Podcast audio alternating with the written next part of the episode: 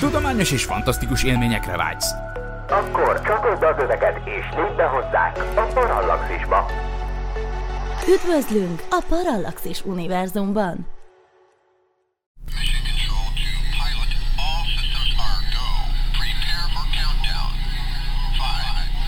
a Tilos Rádió, és benne a Szokolébresztő. Jó reggelt, jó reggelt kívánok! Ez itt valóban a Tilos Rádió a kilencven egész három tized megahertzes frekvencia modulált sávon, illetve a tilos pont hu-n, benne pedig a Sokolébresztő című műsor, az űrös műsor. Az én nevem doktor em zé per X, vagyis Vince Miklós, és ezen a mai hétfő reggelen felvételről jelentkezünk, egy konzervadást hallotok, ugyanis nyaralok, és ezért aztán előtte szombaton kerül rögzítésre ez a műsor, amely egy egyemberes adás lesz. Végig tekintettem az idei műsorokon, és arra jutottam, hogy ilyenből meglepően kevés volt, aminek amúgy nagyon örülök, mert mindig volt kivel beszélgetni. Legutóbb például Orha Zoltánnal a modern magyar csillagászat kezdeteiről, és Konkoly Thege Miklós munkásságáról. Ezt is, meg persze minden korábbi részt is meghallgathatok. Egyrészt persze a Tilos archívumában is, másrészt pedig a szokolébresztő pont hu, sokolébresztő pont hu oldal felől közelítve, ahonnan linkeken keresztül el lehet jutni mindenhova, a, mit tudom én, SoundCloud-ra, meg iTunes-ra, meg YouTube-ra, meg ilyen helyeken is vissza lehet nézegetni, illetve hallgatni a Sokolébresztő adásait, így a legutóbbit is, meg a korábbi száz hatvanat is. Na de most a mai napon, hát ezt az adást annak fogom szentelni, hogy a, hogyan alakult ki a világunk konkrétan, illetve hogy ennek a megértéséhez hogyan, milyen módon járultak hozzá döntő jelentőségben az űrkutatásnak a, az eszközei, különös tekintettel a műholdakra, illetve űrszondákra, amelyek nélkül igazából nem lenne kézzelfogható bizonyítékunk arra, hogy a világunk úgy keletkezett, ahogy. Na most ez az úgy, ahogy, ez az, amit megtanulunk a, az iskolában, hogy ősrobbanás, hát ez egy kicsit túl komolyan veszi magát ez a kifejezés. Az angol kifejezés az nem is ilyen, hanem úgy szól, hogy Big Bang, amit igazából Nagy Bummnak kéne fordítani. Ehhez képest egy kicsit olyan magasztosan hangzik az, hogy ősrobbanás, és persze teljesen rossz tévképzeteket is e, idéz az ember e, agyába. Például ugye mindannyian látunk már robbanásokat, e, szerencsésebb esetben mondjuk filmekben, de lehet, hogy közvetlen közelről is volt alkalmunk ilyesmit látni. Na most, ami a tizenhárom egész nyolc tized milliárd évvel ezelőtt az univerzum kezdetén történt, az nagyon sok mindenre hasonlíthatott, de az biztos, hogy nem úgy nézett ki, mint egy robbanás, majd erről azért fog szó esni. És hát az a nagy kérdés, hogy egyáltalán honnan tudjuk mindezt, illetve honnan tudhatjuk ezt ilyen hatalmas nagy pontossággal. Azért valljuk be, hogy azért nem egy triviális kérdés, hogy, hogy hogyan és mikor keletkezett a világ, és hát ez szerintem a huszadik, illetve huszadik részben huszonegyedik századi fizikának és az emberiség tudományának az egyik legnagyobb vívmánya, hogy erre a kérdésre jelenleg elég nagy bizonyossággal tudunk adni választ, annak ellenére, hogy persze azért óriási nagy nyitott kérdések vannak a világegyetem tekintetében. Na most, mármint például azzal kapcsolatban, hogy miből áll az univerzumot alkotó anyagnak és energiának a számottevő része. Ugye ez megint egy érdekes kérdés. Amúgy ez is egy olyan kérdés, ami föl sem vetődött volna, hogyha nem lennének ott az űreszközök. Szóval hát ezekről fog szólni ez a mai adás. Természetesen ennek is van némi apropója, tehát éppen idén, kétezer-huszonháromban van annak a nagyjából száz éves évfordulója, hogy az emberiség elkezdett kísérleti, vagyis megfigyelési bizonyítékokat gyűjteni arra, hogy ez az univerzum valóban tágul. Ugye itt a Edwin Powell Hubble amerikai csillagásznak a neve jön először elő, aki ugye a huszas években elkezdett nagyon nagy mennyiségű és pontosságú csillagászati megfigyelést végezni, elsősorban annak a kiderítésére, hogy tulajdonképpen a, azok az akkoriban spirálködöknek nevezett objektumok az égen, illetve különféle egyéb csillagködök, azok tulajdonképpen micsodák. Az ezerkilencszázhúszas években egy óriási nagy vita volt ezzel kapcsolatban, kétféle vélemény volt itt tulajdonképpen. Az egyik az az volt, hogy például, a, az, a, hogy csak a leg, leg, egyik legközelebbit és leglátványosabbat említsük, az Andromeda köd, ahogy ezt annak idején nevezték, az hát egy tejútrendszerünkön, vagy hát akármi is legyen ez, tehát a mi csillagvárosunkon belül levő gázfelhő tulajdonképpen, mondjuk úgy, mint ilyen, valószínűleg nincsen olyan rettenetesen messze, ahol azt úgy kell érteni, hogy csillagászati léptékkel nincs rettenetesen messze. Ugye a csillagászati léptékben persze minden rettenetesen messze van, tehát hogy a, hozzánk a nap után legközelebbi csillag az a,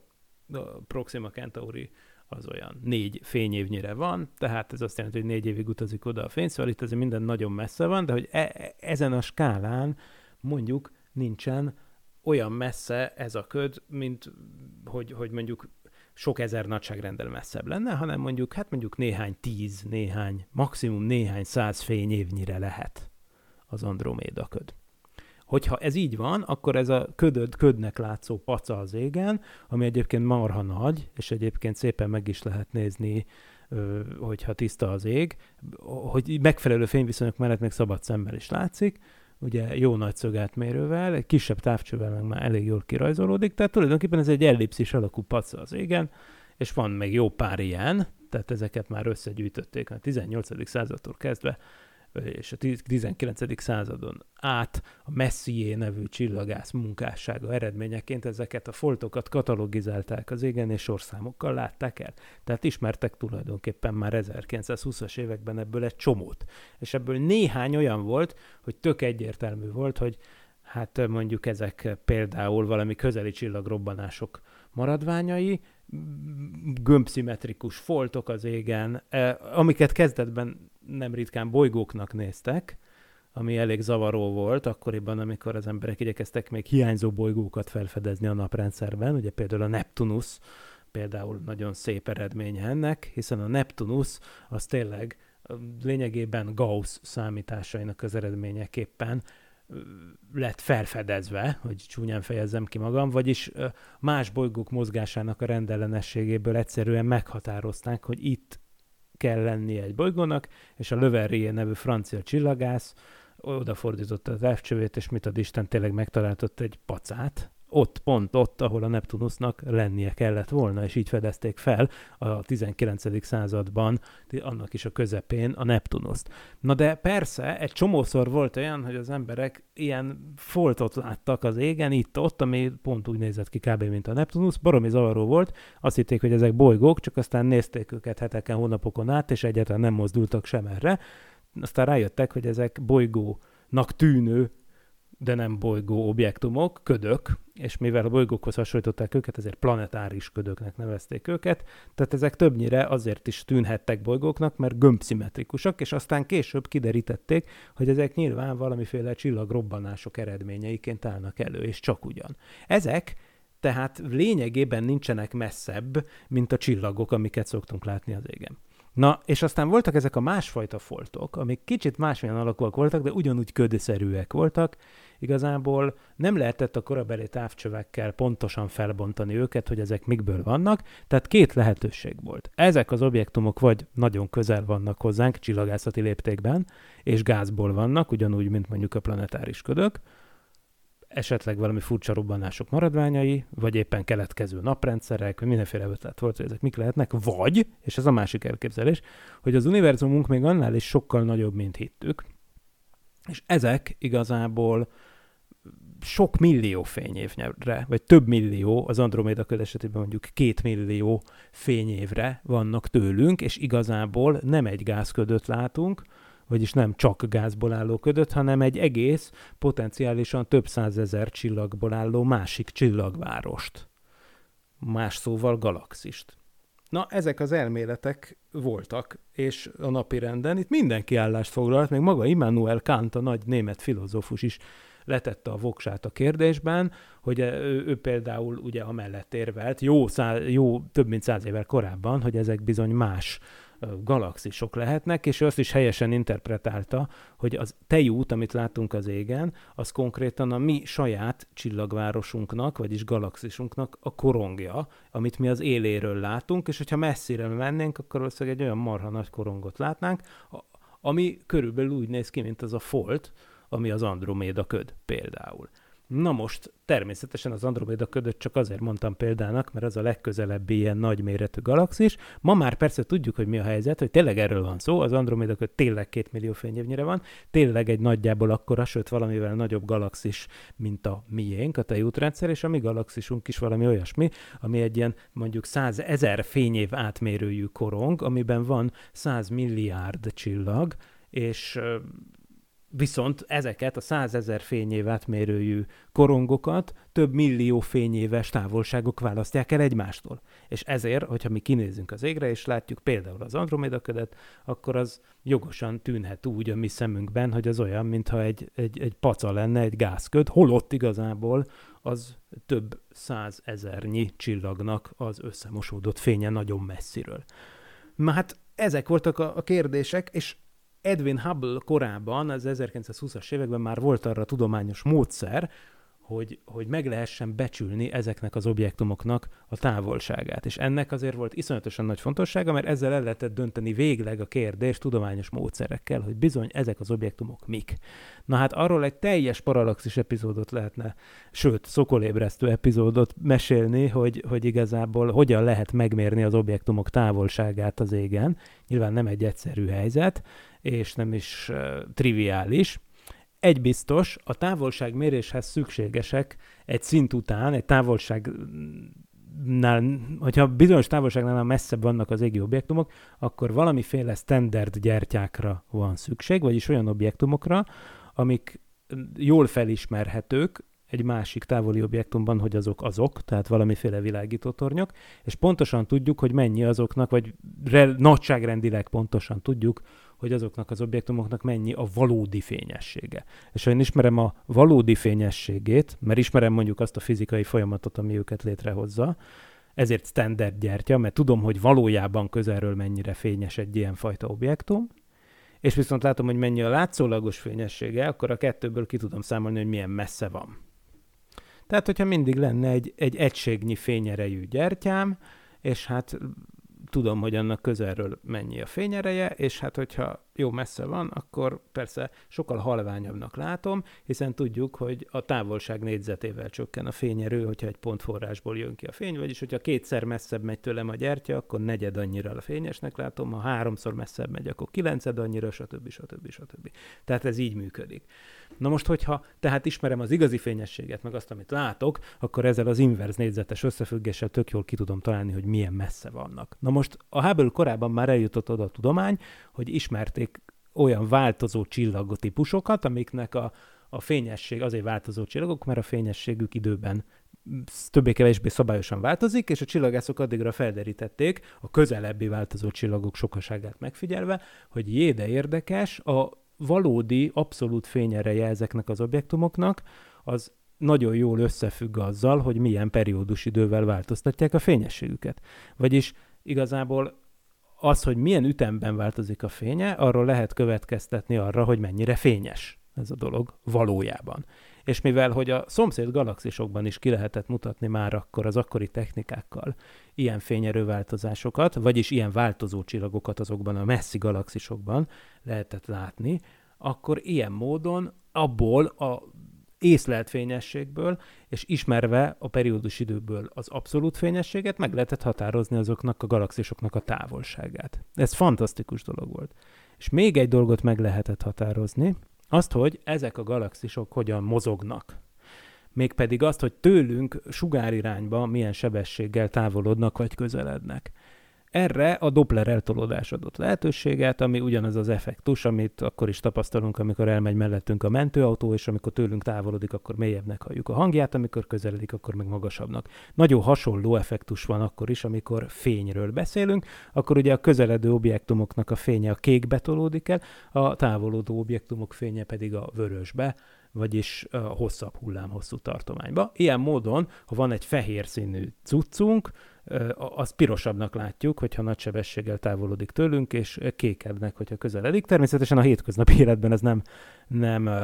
egy számottevő vagy észlelhető effektus, tehát ahhoz nagyon nagy sebességek kellenek, hogy ilyesmit lehessen látni. Azt is szeretném még ezzel kapcsolatban elmondani, hogy hát igen, volt ezzel kapcsolatban korabeli vicc, ugye, hogy például a, amikor ez egy új dolog volt, hogy na hát vörös eltolódás vagy kék eltolódás, akkor akkor van ilyen vicc a harmincas évekből, hogy, hogy hát így ér vele egy autós, amikor leállította a rendőr, hogy miért ment át a piroson, azt mondta, hogy hát tudjuk jól, hogy mivel én a lámpa felé hajtottam, ezért én kéknek láttam a fényét, vagyis inkább zöldesnek, és hát ezért történt, mert hogy ö, hát igazából a lámpa felé mozogtam, és kékeltulódást szenvedett a fény.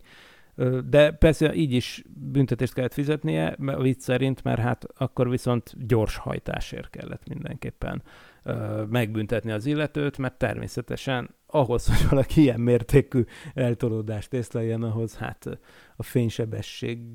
közeli sebességekkel illik mozogni, vagy legalábbis azzal összemérhető sebességekkel, ami nyilván azért lakott területen kicsit túlzás. Na, hát szóval ilyen, i- i- erről van szó, tehát a Hubble az kétféle dolgot is meg tudott mérni. Nem az űrtávcső, hanem a csillagász, akiről, akiről később,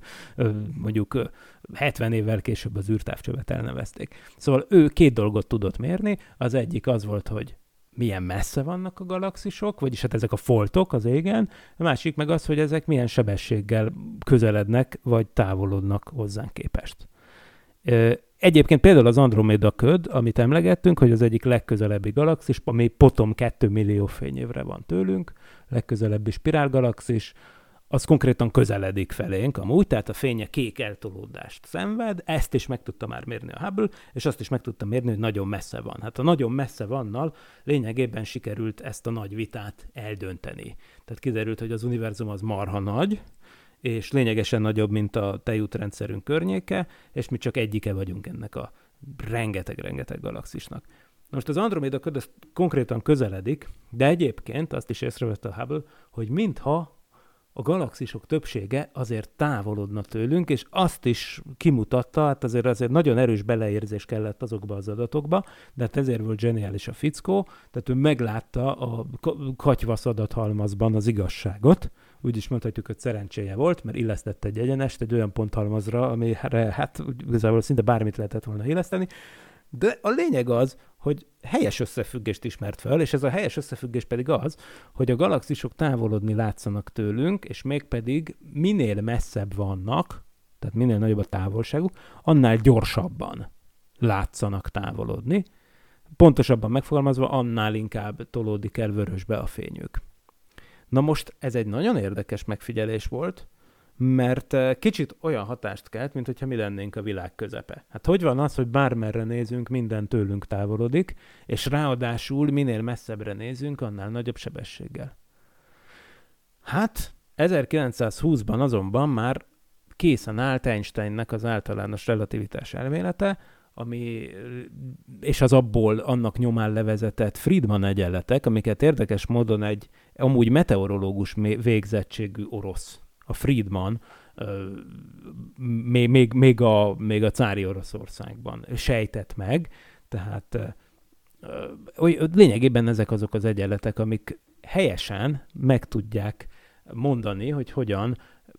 mondjuk tágul a világegyetem, vagy éppen nem tágul, vagy hogy marad stabil. A lényeg az, hogy a világegyetem méretskálájára vonatkozó elméletet dolgozott ki ez az orosz fickó, lényegében Einstein eredményeiből kiindulva. Most ugye ezek az egyenletek ismertek voltak, tehát az egyenletrendszernek, egy differenciál egyenletrendszernek többféle megoldása lehetséges, sok minden függ a peremfeltételektől, és ugye egy nagyon fontos paraméter volt ebben a sztoriban, hogy mennyi a tömege a világegyetemnek. Ugye ezt nehéz volt amúgy megsatszolni, de a lényeg az, hogy az egyenlet abban a formában, ahogy Friedman felírta, alakilag az lényegében ugyanúgy néz ki, vagy nagyon hasonlóan néz ki, mint a Földön eldobott kőnek, vagy hajított testnek az egyenlete. Ugye jól tudjuk, bár ha szokolébresztőt hallgat az ember, akkor meg főleg tudhatja, hogy valójában a, a, az, hogy feldobok egy követ és leesik, az azt jelzi, hogy én kicsi kezdősebességgel dobtam föl, és a Földnek, ahol meg földobtam, ott meg ele, annak elég nagy a tömege ahhoz, hogy a kövecském az egyszer elveszítse mozgási energiáját, és visszaforduljon és leessen. Ekkor a kövecske időben egy parabola pályát ír le, vagy hát, a, a, hát vagy, vagy ha konkrétan oldalra hajítom, akkor nem csak időben, hanem térben is egy parabola pályát ír le. Ami azt jelenti, hogy felmegy magasságig, ott megáll, visszafordul, lepottyan. Ugye hát ehhez vagyunk hozzászokva. De hát a szokolébresztő hallgatói azt is tudják, hogy hogyha például egy kövecskét azt mondjuk tizenkettő körüli kilomé- tizenkettő kilométer per másodperc körüli sebességgel dobok föl, akkor az már soha nem fog visszaesni, mert az eléri a Földről a szökési sebességet, vagyis létezik egy olyan kritikus sebesség, ami után ez a kövecske ez repül, repül, repül, de sose pottyan vissza. Na most ez mindez kijön tulajdonképpen abból az egyenletből, ami a hajításra vonatkozik, és ez nagyon hasonlít, mondom, alakilag ahhoz, amit a Friedman kihozott. Egy biztos, hogy minthogy olyan megoldása nincs az egyenletnek önmagában, hogy egy kövecskét elengedek és az egy helyben lebeg, hasonlóképpen a Friedman egyenletben is elég problémás volt az eredeti alakjában a, olyan megoldást kapni, hogy a világegyetem nem mozdul. Ami azért nagyon sokakat zavart, mert amikor a Friedman felírta ezt az egyenletet, abból így kb. Nyilvánvalóvá vált, hogy egy olyan univerzum, amiben van anyag, tehát tulajdonképpen a szétrepülést visszahúzó Föld gravitációjának megfelelő valami. Ugye a, a kő, kő, kődobálós analógiában egy olyan világ, amiben van tömeg, tehát a Földnek van tömege, a, akkor annak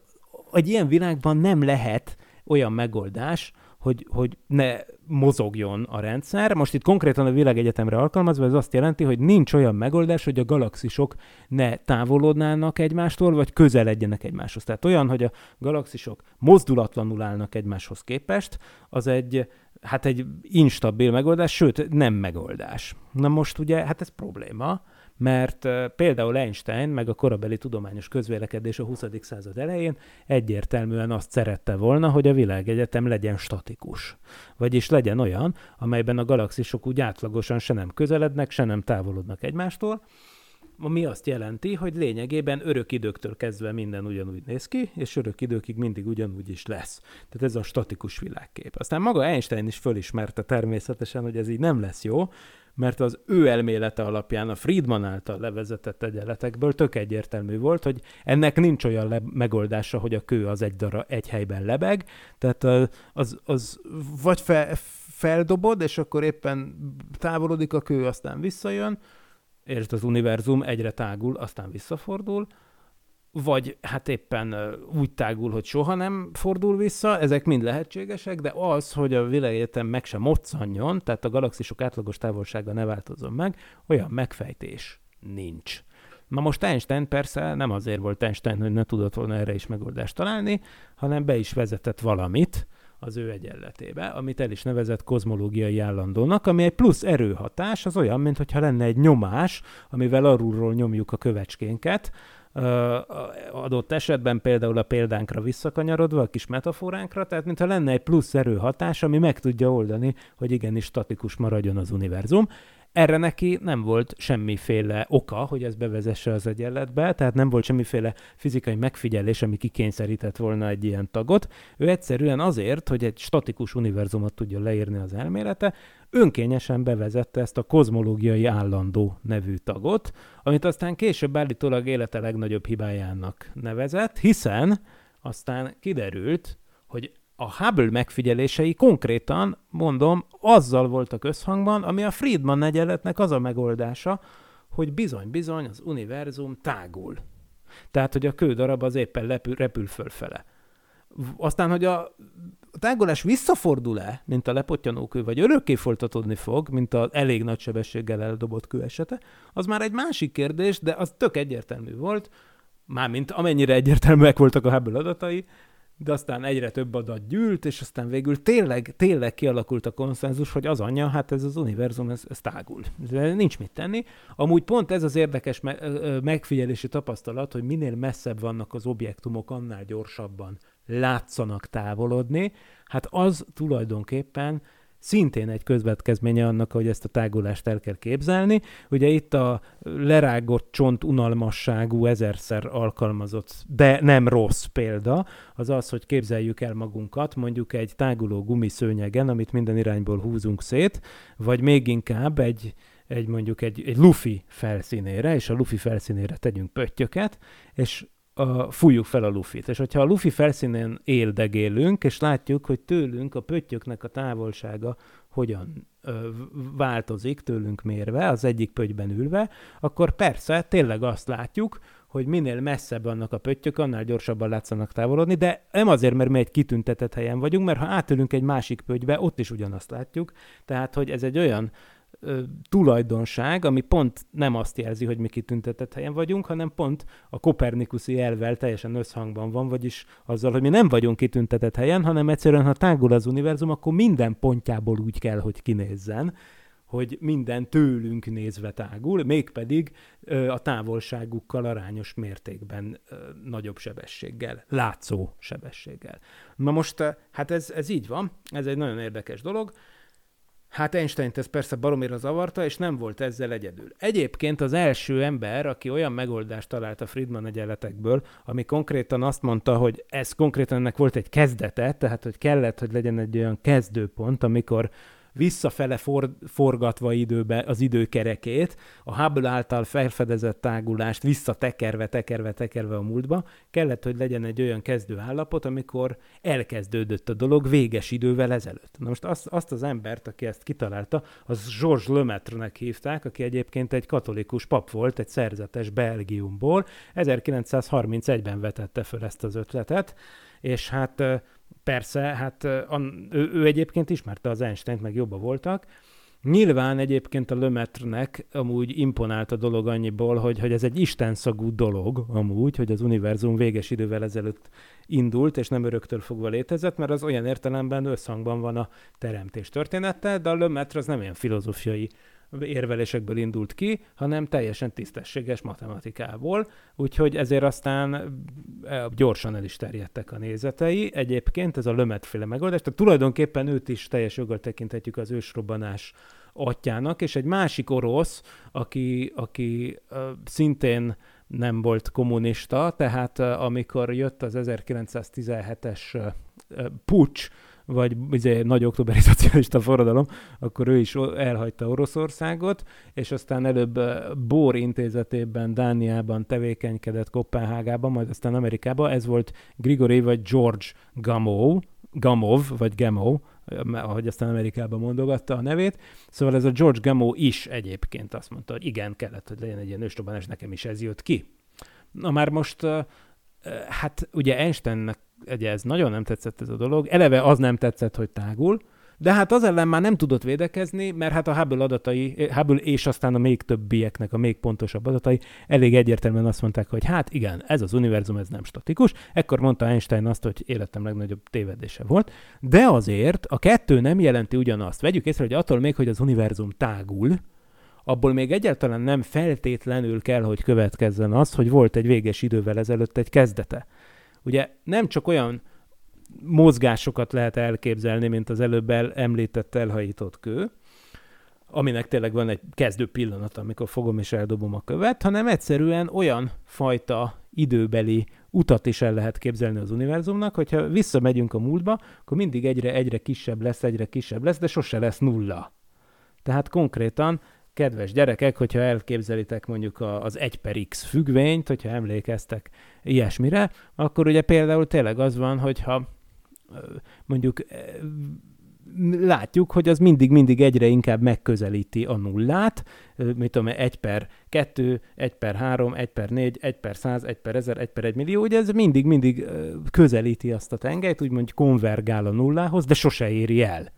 Tehát egy per végtelent kéne beírni, hogy nullát kapjunk. Most ugyanezt az időben visszafelé is el lehet képzelni, tehát el lehet képzelni egy olyan megoldást is, amiben az univerzum ugyan folyamatosan mozog, de nem volt időbeli kezdőpontja, hanem csak úgy a mínusz végtelenhez szépen hozzásimul ez a görbe, mint az előbb emlegetett példában az egy per iksz függvény. Na most hát ilyet lehet,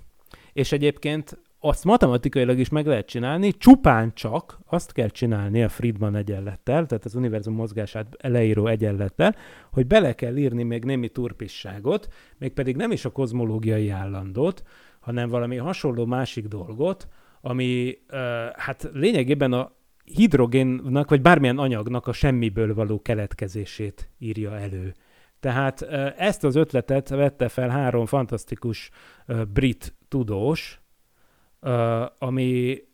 a, a, a, akik, akik az állandó állapot kozmológusai néven váltak ismerté. Az ő neveik egyébként, mondjuk el, hogy Herman Bondi, Thomas Gold és Fred Hoyle voltak. Fred Hoyle az egyébként egy, egy nagy csillagász volt, aki királyi csillagász is volt, azt hiszem, de ebben nem vagyok száz százalékig biztos, de, de biztos vagyok benne. Ö, nagyon sok mindennel foglalkozott, science fiction regényeket írtam, hogy a második világháborúban a radarfejlesztésében is részt vett a brit oldalon, szóval elég sok mindenből ismerhetjük, aztán még, még eh, hobbiból még a Stonehenge-et is megfejtette, tehát ez a Fred Hoyle az egy erősen zseniális fickó volt, a másik kettő, a Herman Bondi és a Thomas Gold nem különben, ők állították fel ezt az állandó állapot kozmológiát, amihez egyszerűen csak azt kellett bevezetni, hogy az univerzumban mondjuk évente, hogyha évente egy száz méter élhosszúságú kockában az univerzumban úgy átlagosan csak egyetlen egy hidrogén atom keletkezik a semmiből, akkor, á, akkor tartható az, hogy az univerzumnak állandó az anyagsűrűsége, és ha állandó az anyagsűrűsége, akkor az emlegetett egyenletnek van olyan megoldása, hogy Hogy, hogy, sos, hogy nem kell egy véges idővel ezelőtti kezdet, hanem lehet egy végtelen, tehát az, egy, az leírhat egy folyamatosan táguló, de mégis öröktől fogva létező univerzumot. E, ugye nyilván itt ez egy elég random dolog, hogy a semmiből keletkezik a hidrogén, de egyrészt vegyük észre azt, hogy egy száz méteres élhosszúságú kockában évente keletkezik egy darab hidrogénatom, az valójában egy kimutathatatlanul kicsi effektus, tehát konkrétan egyetlen, tehát ne, ne vicceljünk, jó? Tehát itt egy, egy, egy, egy pohár vízben van, mit tudom én, tíz a huszonharmadikon darab részecske, tehát egy, nyilván ez, ez kimutathatatlanul pici effektusról van szó, tehát nyugodtan mondhatják, hogy hát amúgy ezt nem kellett volna, hogy észrevegyük, és azt is mond, mondják teljes nyugalommal ezek az állandó állapot kozmológusok, hogy, hogy amúgy ez nem egy nagyobb meghazudtolása mindennek, amit gondolunk, meg nem egy nagyobb deus ex machina, mint maga az ősrobbanás. Tehát maga a Lemaître Gamow féle elmélet, hogy véges idővel ezelőtt kezdődött a, a tágulás, és ezzel az egész univerzum. Tehát ők azt mondják, hogy aki hajlandó azt elfogadni, hogy hoppa, semmiből keletkezett minden, az ennyiről azt is elfogadhatja, hogy a semmiből folyamatosan keletkezik egy kis hidrogén, hogy meg tudja tartani a konstans anyagsűrűséget. Valóban egyet kell értenünk azzal, hogy nem megrázóbb ez az elmélet, mint a másik, és amúgy a Big Bang, amit mondtam, hogy az angol elnevezés az nem annyira kenetteljes, meg magasztos, mint a magyar, hát ez nem véletlen, mert a Big Bang a kifejezés az a Fred Hoyle-tól származik, éppen a viták hevében, ekkor a negyvenes, ötvenes években, amikor áldáz viták mentek erről a dologról, akkor volt az, hogy hát a vita hevében úgy csúfolta a Fred Hoyle ezt az elméletet, hogy hát az olyan, mint egy Big Bang, egy nagy boom, amelynek keretében minden létrejött, szemben a mi gyönyörű elméletünkkel. Na, hát nem ez volt a Fred Hoyle célja nyilván, hanem gúnyolni akarta az elméletet, de rá, ráragadt az elméletre, úgyhogy hát innentől kezdve ez a hivatalos neve neki, tehát ha más nem, akkor uh, ezt a Fred Hoyle-nak köszönhetjük. Egyébként tök vicces, hogy ő volt az elmélete fő ellenlábasa, de mégis végül is ő adta a nevét ennek az elméletnek, amit mindenki jól ismer, meg még egy amerikai szitkom sorozat is ezt a nevet kapta, hogy The Big Bang Theory, tehát hogy ez aztán abszolút a popkultúra része minden szinten, és ez mind-mind Fred Hoyle-nak köszönhető. És persze az is, hogy, hogy ez ráirányította a tudományos közvélemény figyelmét erre a problémára, és elkezdtek agyalni azon az emberek, hogy hogyan lehet eldönteni, hogy most melyik a helyes elmélet. Ugye nyilván egy fizikai elmélet akkor jó elmélet, hogyha ellenőrizhető jóslatokat produkál, ami túlmutat az elméleten magán. Most nyilván az ősrobbanás elméletből már ezerkilencszázötvenhatban észrevette maga George Gamow, és aztán csak akkor ez észrevétlen maradt, és aztán a Princetonon dolgozó Robert Dickey professzor ezerkilencszázhatvanötben ugyanerre rájött, hogy hogyha tényleg ősrobbanás volt, ami azt jelenti, hogy a világegyetem összes anyaga egy nagyon-nagyon pici helyre volt összepréselve véges idővel ezelőtt, akkor az azt jelenti, hogy ott nagyon-nagyon sűrű volt minden. Tehát minden anyag nagyon kis helyen van. Ez azt jelenti, hogy bizony aznak az anyagnak ott lényegében valami tűzgömbszerű módon kellett viselkedni. Hát ez nagyon áttételes megint, mert nem tűz, mi az, hogy tűz? Hát nyilván nem volt tűz, nem volt égés, nem volt oxigén, nem, nem így kell elképzelni, mindegy, tehát ezek nyilván ilyen metaforikus dolgok. A lényeg az, hogy egy nagy energiasűrűség volt nagyon kicsi helyen, de elég ideig ahhoz, minden esetre, hogy beálljon ott valamiféle hőmérsékleti egyensúly.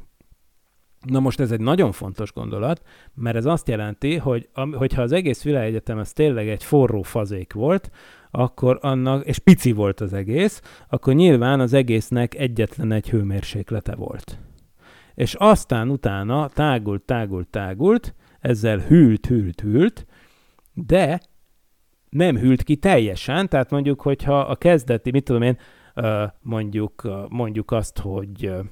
mondjuk háromezer Kelvin hőmérsékleten volt az univerzum, mondjuk nem a nagy bum pillanatában nyilván, hanem mondjuk valamivel azután, mondjuk néhány kevés idővel, mondjuk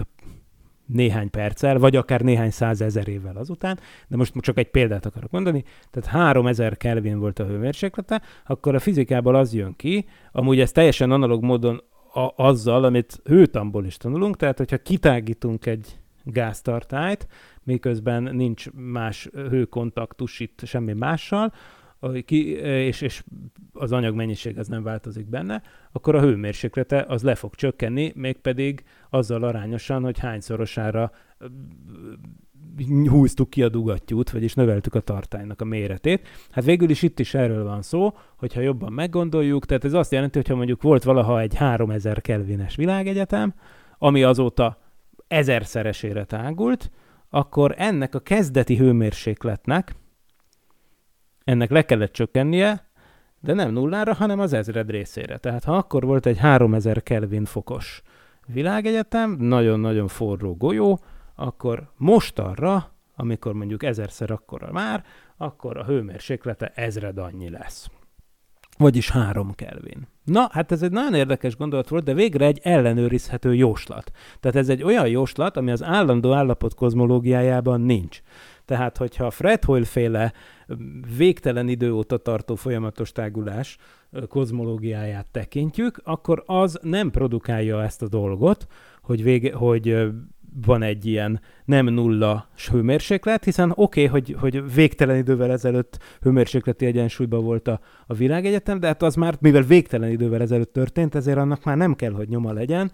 hiszen hát nem is volt, nem, lehűl, kész, nincs ilyen. Viszont ha az ősrobbanás elmélet igaz, akkor azt kell látnunk, hogy a világegyetemen sehol sincs nulla Kelvin fok, hanem igazából mindenhol van valamennyi hőmérséklet, és ráadásul, mivel a kezdet-kezdetén egyensúlyban volt ez az egész tűzgömb, ezért ráadásul igazából bármerre megyünk a világegyetemben, másképp megfogalmazva bármerre nézünk az égen, ennek a hőmérsékletnek a nyomát meg kell találnunk.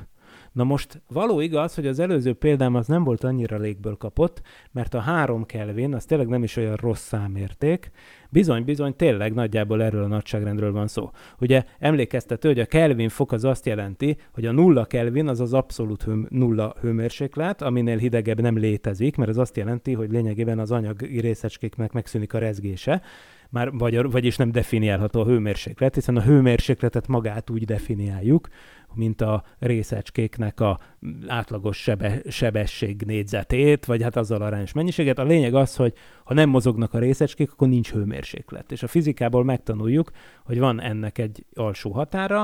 az pedig nagyjából mínusz kétszázhetvenhárom Celsius fok, ez a nulla Kelvin.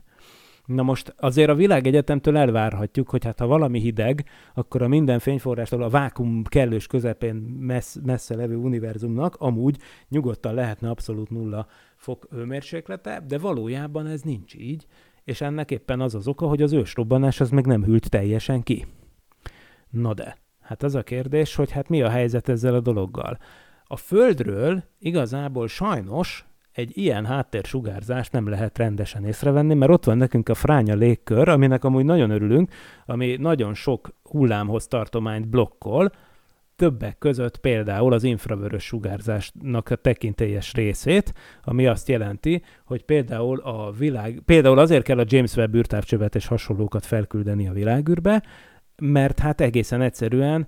az olyan hullámú, hossz tartományú elektromágneses sugárzás, tehát fény, az nem jut át a Föld légkörén, mert egy csomó gáz van benne, ami ezeket elnyeli, és hát ha elnyeli, akkor nem jut el a detektorig. Ezért van szükség többek közt űrtávcsövekre. Na most, hogyha kiszámolták a, a, a kutatók az alapján, hogy például Gamow is maga, me, meg a Diki, kiszámolták, hogy, hogy rendben van, hát akkor,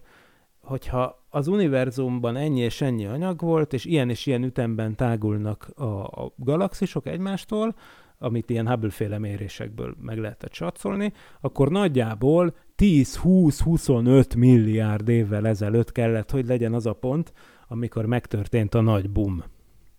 És hogy azóta ennyied rész, mennyi, mennyi kellett, hogy legyen a hőmérséklet, ott arra is volt valami becslésük, most nem megyek bele a részletekbe. A lényeg az, hogy tudták jól, hogy kell, hogy legyen ez a minden irányból jövő háttérsugárzás. Na de hogy lehet ezt észlelni? Nyilván, hogyha ez egy fo- a, a, a, a nagy for, hogyha háromezer kelvines tűzgömb lenne például az univerzum, háromezer fokos, akkor, az, akkor ez egy nagyon fényes dolog lenne, amit akár a szabad szemünkkel is, is látnánk, mint hogy a nap felszínének a hőmérsékleti sugárzását is látjuk gyönyörűen a saját szemünkkel, amúgy a nap az egy öt-hat ezer fokos tűzgömb. Most, hogyha az egész univerzum egy öt-hat ezer fokos tűzgömb lenne, akkor az, az úgy nézne ki, hogy kimegyünk az égre, a, a, kimegyünk a kertbe, és az bárhova nézünk az ég, égbolt bármely részére,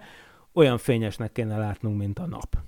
Ugye ez, tehát ez lenne, hogyha hatezer kelvines lenne a háttérsugárzás, de hát ugye annyira rég volt, hogy most már csak három kelvines a háttérsugárzás, vagyis igazából még annál is kevesebb. Ö, picit. Na most az a lényeg, hogy oké, okay, akkor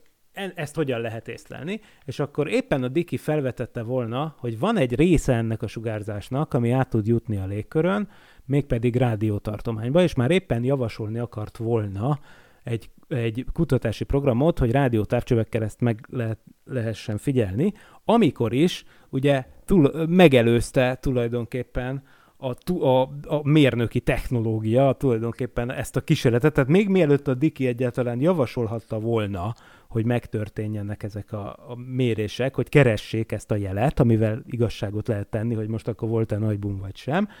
ami úgy történne, hogy az égbolton minden irányba pásztázunk rádiótávcsővel egy olyan hullámhoz tartományban, ahol éppen átlátszó a légkör, és hogy látunk-e valamit, ami utal erre a, a, egy olyan zajt. Ugye ezt lényegében úgy kell elképzelni, hogy, hogy mivel hogy kiszámolták, hogy ez annyira, annyira nagyon hideg, úgymond, hogy ez már nem a látható fény tartományában van. Ugye elmondtam, hogy ha hatezer fokos lenne a háttérsugárzás, akkor az égbolt minden része olyan fényes lenne, mint a nap. De mivel már ahhoz képest nagyon lehűlt ebben a jól kitágult univerzumban, most már csak néhány fokos, hát az ennek megfelelő az a mikrohullámú, illetve a rádió, meg a, meg a távoli infravörös tartományban várható, hogy valamit ebből a sugárzásból lehet érzékelni. És még pedig hogy lehet érzékelni? Hát például úgy, hogy egy megfelelő hullámhosszon beállított rádiótávcsővel bármerre forgatom az égbolton a parabola antennát, mindig ott lesz egy zúgás, egy ilyen zaj, ami nem egy csillagból jön, vagy a napból, vagy egy bármilyen random égi objektumból, hanem még ha az égbolt legüresebb területei felé fordítom és a távcsövet, akkor is mindenhol és minden irányból lényegében ugyanúgy ott lesz ez a sugárzás. És ez lenne egy olyan jel, ami egy erős bizonyíték az ősrobbanásnak. És azt javasolta volna a Diki, hogy hát ezt, ezt kéne keresni, de addigra már meg is találták. És ennek is persze az űrkorszakhoz van köze, ugyanis a New Yorki Bell Laboratóriumokban, ami a telefon felfedezőjéről, Alexander Graham Bellről van elnevezve, de hát egy nagy élen jártak a kommunikációs fejlesztésben, és persze a nászával együttműködésben a műholdas kommunikáció hajnalán, amikor a az Echo nevű műholdakat a hatvanas évek elején felküldte a NASA, akkor a Bell Laboratórinak a, a villamos mérnökei és távközlési mérnökei ö, részt vettek a projektben, hogy ezt rádióval kövessék ezeket a műholdakat. Az Echo nevű műholdak egyébként hatalmas nagy, azt hiszem talán húsz-harminc méter átmérőjű felfújható gömbök voltak, tehát ezek ilyen óriási méretű lufik voltak, amik földkörüli pályára álltak, és az volt a kísérlet lényege, hogy rádiójeleket küldenek ezekre a nagy lufikra, és arról visszapattannak, és hogy lehet-e így adatot továbbítani, például rádióadást vagy tévéműsort, tehát nem egy aktív távközlési holdal, hanem tényleg egy passzív, lényegében rádió tükörrel az égen, egy gömb alakú rádió tükörrel lehet-e adatátvitelt végezni. úgyhogy ezeket az Echo műholdakat, Echo az visszhangot jelent, ugye, tök találó elnevezés, szóval ezeket vizsgálgatták akkoriban, és a Bell Laboratóriumnak itt volt ez a két mérnöke, a, aki, aki hát aztán később Nobel-díjat is nyertek, doktor Robert Wilson és doktor Arno Penzias. Hát a Penzias egyébként kalandos életútja volt, ő, ő Németországból menekült a holokauszt elől, tehát a Hitler, Hitler elől lényegében. Ő egyébként Nürnbergben járt, vagy Fürdbe, valahova ott Bajorországba járt még gimnáziumba, de aztán Amerikába jött, és nagy villamosvérnök lett belőle. Ez volt Arno Penzias, és ott volt uh, doktor Robert Wilson. Ők éppen azzal foglalkoztak, hogy az Echo kísérletekhez előkészüljenek, és ezt úgy csinálták, hogy ott a Bell Laboratories-ba forgatgatták az antennát, hogy az égboltnak a háttérzaját feltérképezzék, hogy legyen egy ilyen null szint a méréshez, és hát tapasztalták azt, amit amit nem tudtak, hogy már a Diki megjósolta, hogy bármerre forgatják is a rádióantennát, mindig egy adott hullámos tartományban mindig jön egy statikus zaj. Próbálták ezt kiküszöbölni. Először azt gondolták, hogy hát biztos, mit tudom én, madárka ki van a, az antennában. Ez így is volt egyébként, sőt egy, egy fészket is rakott egy madár az antenna belsejébe. Ez nem egy parabola antenna volt, hanem egy ilyen, ilyen bőségszarú alakú, ilyen kürt antenna amúgy, tehát nyugodtan belefialhatott a mókus is, meg minden. Lekaparták a guánót, kiszedték az élővilágot a belsejéből, de továbbra is ott volt a zaj. Akármerre fordították, és akkor mondta nekik egy ismerősük, hogy amúgy éppen olvastam a Dikinek a ezerkilencszázhatvannégyes cikkét, amiben, amiben pont egy ilyen projektet javasol, hogy egy ilyen háttérsugárzást kéne találni az égen, hát úgy tűnik, ti megtaláltátok. Hát tényleg így történt, lett is belőle nagy öröm, sőt lett belőle aztán később Nobel-díj, mert igazából a Wilson és a Penzias az kimutatta azt az úgynevezett mikrohullámú háttérsugárzástnak a rádiótartományba eső részét, de ők igazából csak egy keskeny hullámhoz tartományba tudtak mérni. És ahhoz, hogy igazán meggyőző érv legyen, ahhoz ugye nem elég egyetlen egy hullámhoz tartományban megnézni, hanem ahhoz aztán tényleg űrtávcsövekre, vagy űrmérő eszközökre van szükség, egy olyan rendszerre, ami mikrohullámú és infravörös tartományokban is meg tudja nézni, hogy úgy viselkedik ez a sugárzás, ahogy kell. Most ezt honnan tudjuk, hogy hogy kell viselkedni? Hát ezt egészen ezerkilencszázig kell visszarepülnünk az időben, amikor Max Planck, a nagy német fizikus, tulajdonképpen kitalálta a kvantum elméletet, és ő volt ez az ember, aki megmagyarázta, sőt éppen ennek a megmagyarázásához hozta létre a kvantum elméletet, megmagyarázta, hogy hogy kell kinéznie egy sugárzó, hőmérsékleti sugárzást kibocsátó testnek a, a sugárzási mérlegének a különböző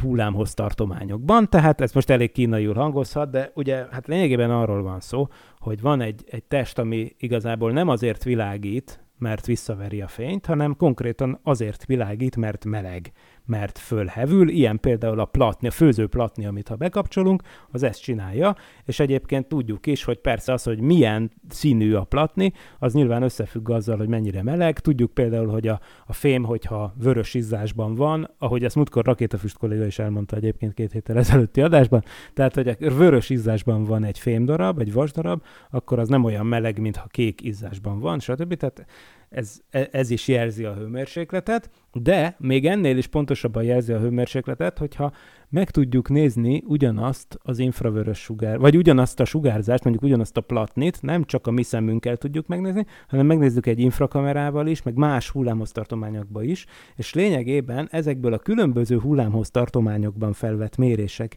eredményeként a Planck által felállított ö, egyenlet alapján meg tudjuk mondani ténylegesen, hogy mennyi a hőmérséklete.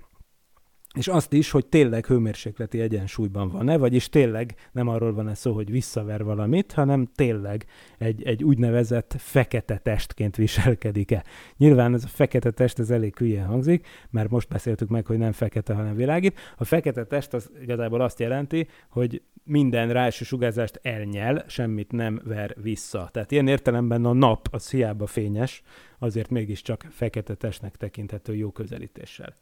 Na most, hogyha igaz a George Gamow féle elmélet, akkor ez azt jelenti, hogy az egész univerzum is fekete testként viselkedik. Az azt jelenti, hogy oké, okay, hogy rádiótartományban lehet látni ezt az ajt, de az elmélet még azt is megjósolja, hogy más hullámhossz tartományokban is kell látnunk ugyanilyen zajt, minden irányból ugyanúgy. Csak hogy ahhoz más olyan, mit tudom én, infravörös és rádió érzékelőkre van szükség, amelyek megint csak olyan hullámhossz-tartományban működnek, amit a Föld felszínéről nem lehet megnézni. Úgyhogy ezért ezerkilencszázhetvennégyben felvetődött a COBE, Cosmic Background Explorer, vagyis kozmikus háttérsugárzás kutató műholdnak az ötlete. Ugye akkor a NASA felhívást adott ki, hogy milyen űrből végzendő csillagászati megfigyeléseket lehetne csinálni, és hát ez volt az egyik nyerő ötlet. Egy, itt ez egy ezer mérnökből és kutatóból álló kísérleti együttműködésről van szó, amelynek az egyik vezetője John C. Mather volt, aki a vezető kutatója volt, és az egy, a fő mérőműszernek a, a, a felelőse, az meg George F. Smoot nevű ö, csillag, csillag, hát fizikus volt,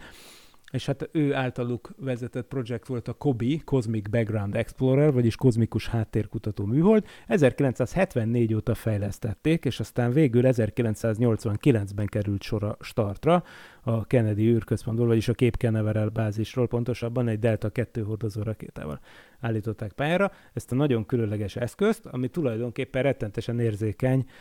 infravörös és rádió tartományban működő, hát antennákkal mondjuk úgy, vagy érzékelőkkel volt felszerelve,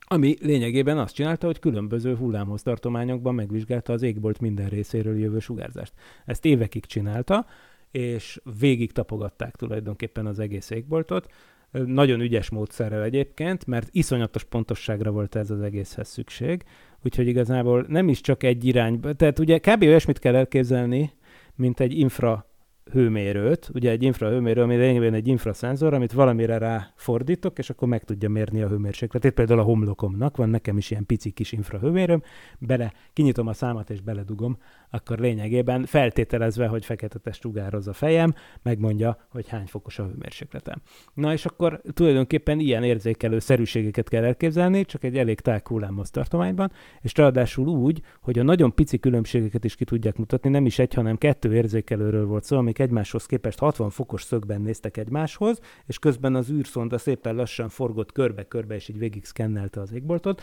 és tulajdonképpen ez két érzékelőnek a különbségi jelét mérte. Ez egy nagyon okos dolog volt, és kiderült, hogy, hogy erre persze szükség is van, mert egy csomó előtér objektumnak van egy csomó infravörös sugárzása, ami, amit le kell vonni. Tehát mondjuk hozzánk közelebbi objektumok a Tejútrendszer belsejéből azok is sugároznak, de most mi nem arra voltunk ugye nyilván kíváncsiak, vagyis ők nem erre voltak kíváncsiak, hanem a háttérből jövő sugárzásra, ezért volt háttérsugárzás, de ahhoz az előtér objektumoknak a sugárzását le kell vonni. Ez egyáltalán nem egy egyszerű dolog, meg ráadásul arra is rá kell korrigálni, hogy az egész na- Föld, meg a naprendszer, meg minden az tulajdonképpen mozog, miközben végezzük a mérést, vagyis az égbolt egyik felén a fény az, az vörös, a másik felén kék eltolódást szenved. Tehát itt azért mindenképpen vannak nagyon-nagyon-nagyon precíz dolgok, nagyon tisztességesen végigcsinálták az adatelemzést, és hát egyértelműen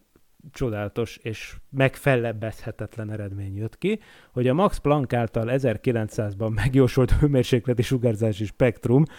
A, amit a, a, annak a megmagyarázására írt le tulajdonképpen, hogy az izzó testek azok hogyan sugároznak.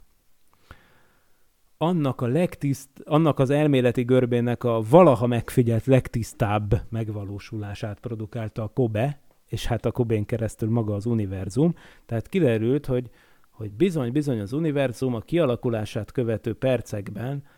Vagy, vagy akár években, vagy évtizedekben, vagy évszázadokban is elég jó, sőt, szinte tökéletes hőmérsékleti egyensúlyban volt önmagával, ami csak akkor lehetett, hogyha tényleg egy kicsi helyre volt minden összenyomva. Hát ez volt az igazi nagy, végső diadala az ősrobbanás elméletnek, a kozmikus háttérsugárzás ilyen precíz kimérése. Tehát mondtam, hogy a Wilson és a Penzias az már megkapták a Nobel-díjat azért, hogy ott hogy kikaparták a madárkakit az antennából, és helyesen interpretálták, hogy ők háttérsugázást minden irányból látják, de azért ezzel nem volt még száz százalékosan legyőzve a másik tábor, mert még mindig lehetett mondani, hogy oké, okay, de ez a spektrumnak csak az egyik szelete, és ebből még nem következik teljesen egyértelműen, hogy tényleg egy hőmérsékleti sugárzást látunk. Ez a dolog a Kobe eredményei után vált teljesen egyértelművé, úgyhogy ezért aztán az emlegetett két úriember, ez a John C. Mather és a Smoot, a George Smoot meg is kapták a jogosan nekik járó Nobel-díjat kétezer-hatban a Kobe eredményeiért. Tehát tulajdonképpen ezzel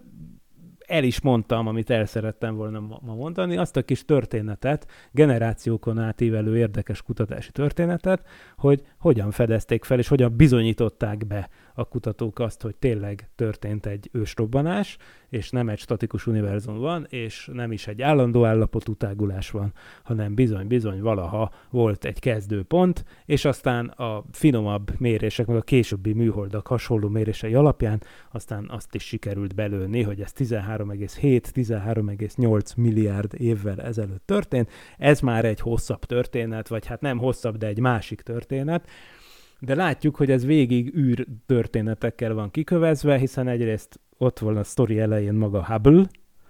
akiről aztán űrtávcsövet is elneveztek, aztán ott van az Echo távközlési műholdak jeleire hajtó Wilson és Penzias, akik ugyan nem a műhold jelét vették, hanem valami mást, de hát mégis azért mentek oda, hogy műhold jelekkel foglalkozzanak a Bell Laboratóriumban, és aztán végül itt van a nászának a Kobe műholdja, ami végül tényleg nagyon meggyőzően eldöntötte a kérdést. Szóval ez a mai Szokolébresztőnek a konklúziója, hogy bizony az űrkutatás az nagy mértékben hozzájárul nem csak a Földünk és a naprendszerünk megismeréséhez, hanem az egész univerzum megismeréséhez, hogy honnan jöttünk és merre tartunk. Ez volt tehát a mai Szokolébresztő, köszönöm szépen a figyelmet, kettő hét múlva újra jövünk, és addig is még egyszer az archívumban, a szokolébresztő pont hu felületen például megtaláljátok az összes régi adást és csütörtökönként megjelenő hozzájuk tartozó kísérő cikkeket is. Mindenkinek további jó napot és jó hetet kívánok, sziasztok! Nem volt elég a tudományból és a fantasztikumból? Olvasd a parallaxis pont em té vé pont hu-t, lájkold a Facebook oldalunkat, nézd a YouTube csatornánkat, és hallgasd a Szokolébresztőt a Tilos Rádióban. Hamarosan jön a következő rész.